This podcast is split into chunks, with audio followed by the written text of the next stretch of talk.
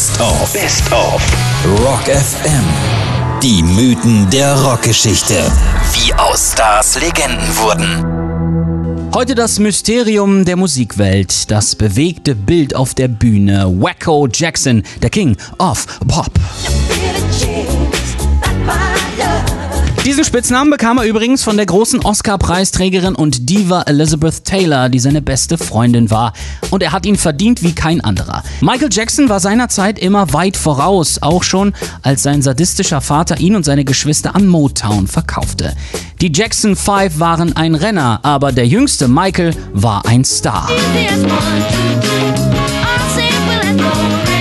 Und die ganze Welt riss sich um den Elfjährigen, der von Papa Joe als erst sieben deklariert wurde und dem er aus optischen Gründen die Nase brach. Motown-Chef Barry Gordy Jr. wollte ihn, Quincy Jones machte ihn zum Rockstar, Diana Ross promotete ihn offiziell, aber wirklich entdeckt hat ihn Gladys Knight.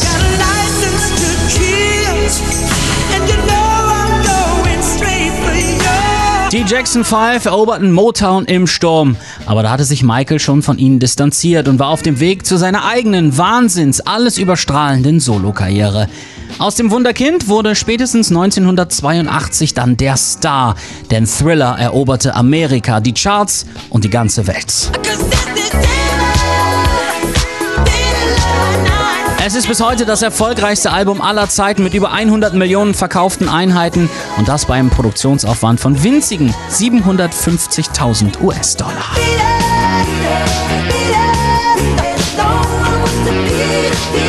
Michael vermischte Mystery, Horror und Rock'n'Roll so gekonnt, dass er die 80er dominierte. Und als er auf der 25-Jahr-Feier von Motown noch den Moonwalk auspackte, war seine Transformation vom Disco-Kind zum Rockstar perfekt.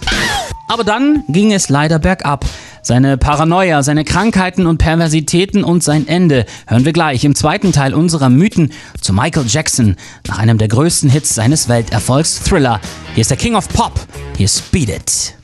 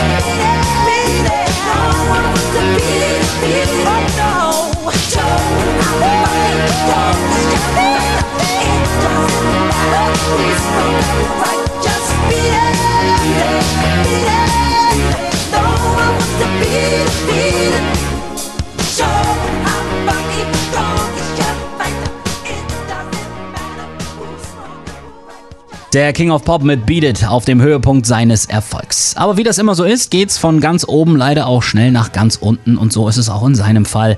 Michael lebte nur für den Erfolg, hatte kein Privatleben und verkümmerte seelisch immer mehr.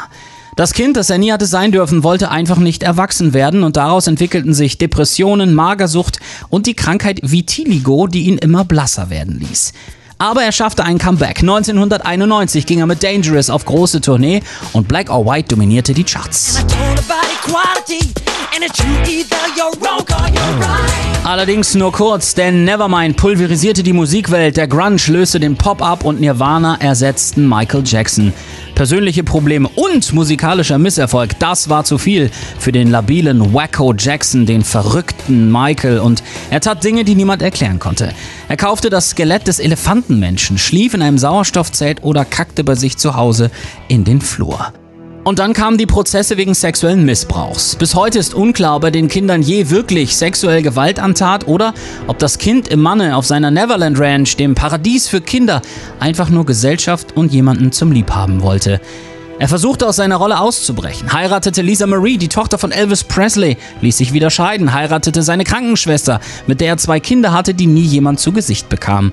Sein völlig misslungenes Comeback zum 30-jährigen Bühnenjubiläum 2001, ein weiteres Kind, dessen Mutter nie bekannt gegeben wurde, finanzielle Probleme, die Schließung der geliebten Neverland Range und ein weiterer Missbrauchsprozess brachen den King of Pop dann endgültig. Er flüchtete unter den Augen der ganzen Welt nach Bahrain. Und doch wollte Michael Jackson nicht aufgeben. Das vierte Comeback mit 50 Konzerten in der O2 Arena in London sollte die Wiedergeburt der Unterhaltungsmaschine werden, doch es wurde zur Tragödie.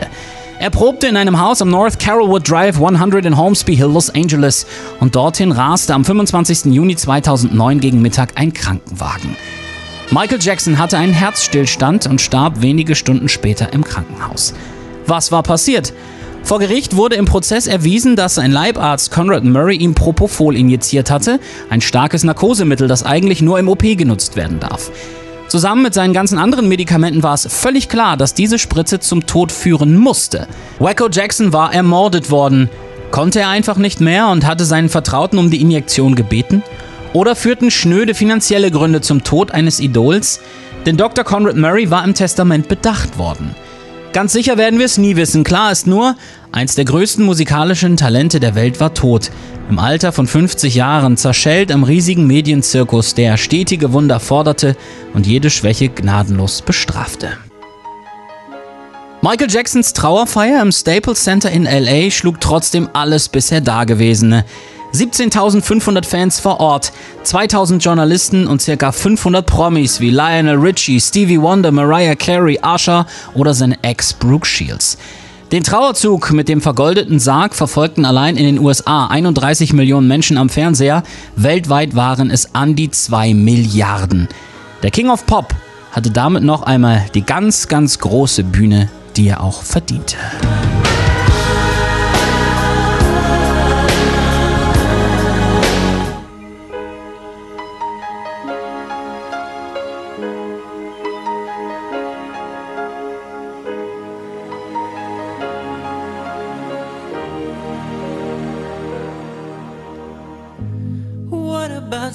Sunrise? What about rain? What about all the things that you said we were to gain? What about killing fears? Is there a time? What about all the things that you said was yours and mine? Did you ever stop to notice all the blood we've shed before? Did you ever stop to notice this crying earth, this weeping shore? we've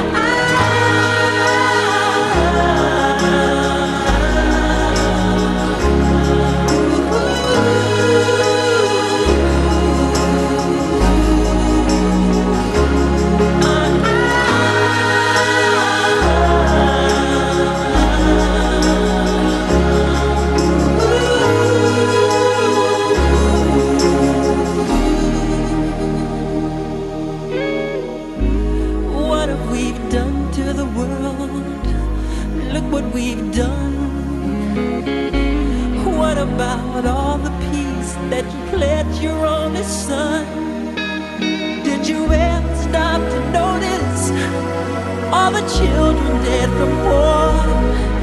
Did you ever stop to notice this crying earth, this weeping?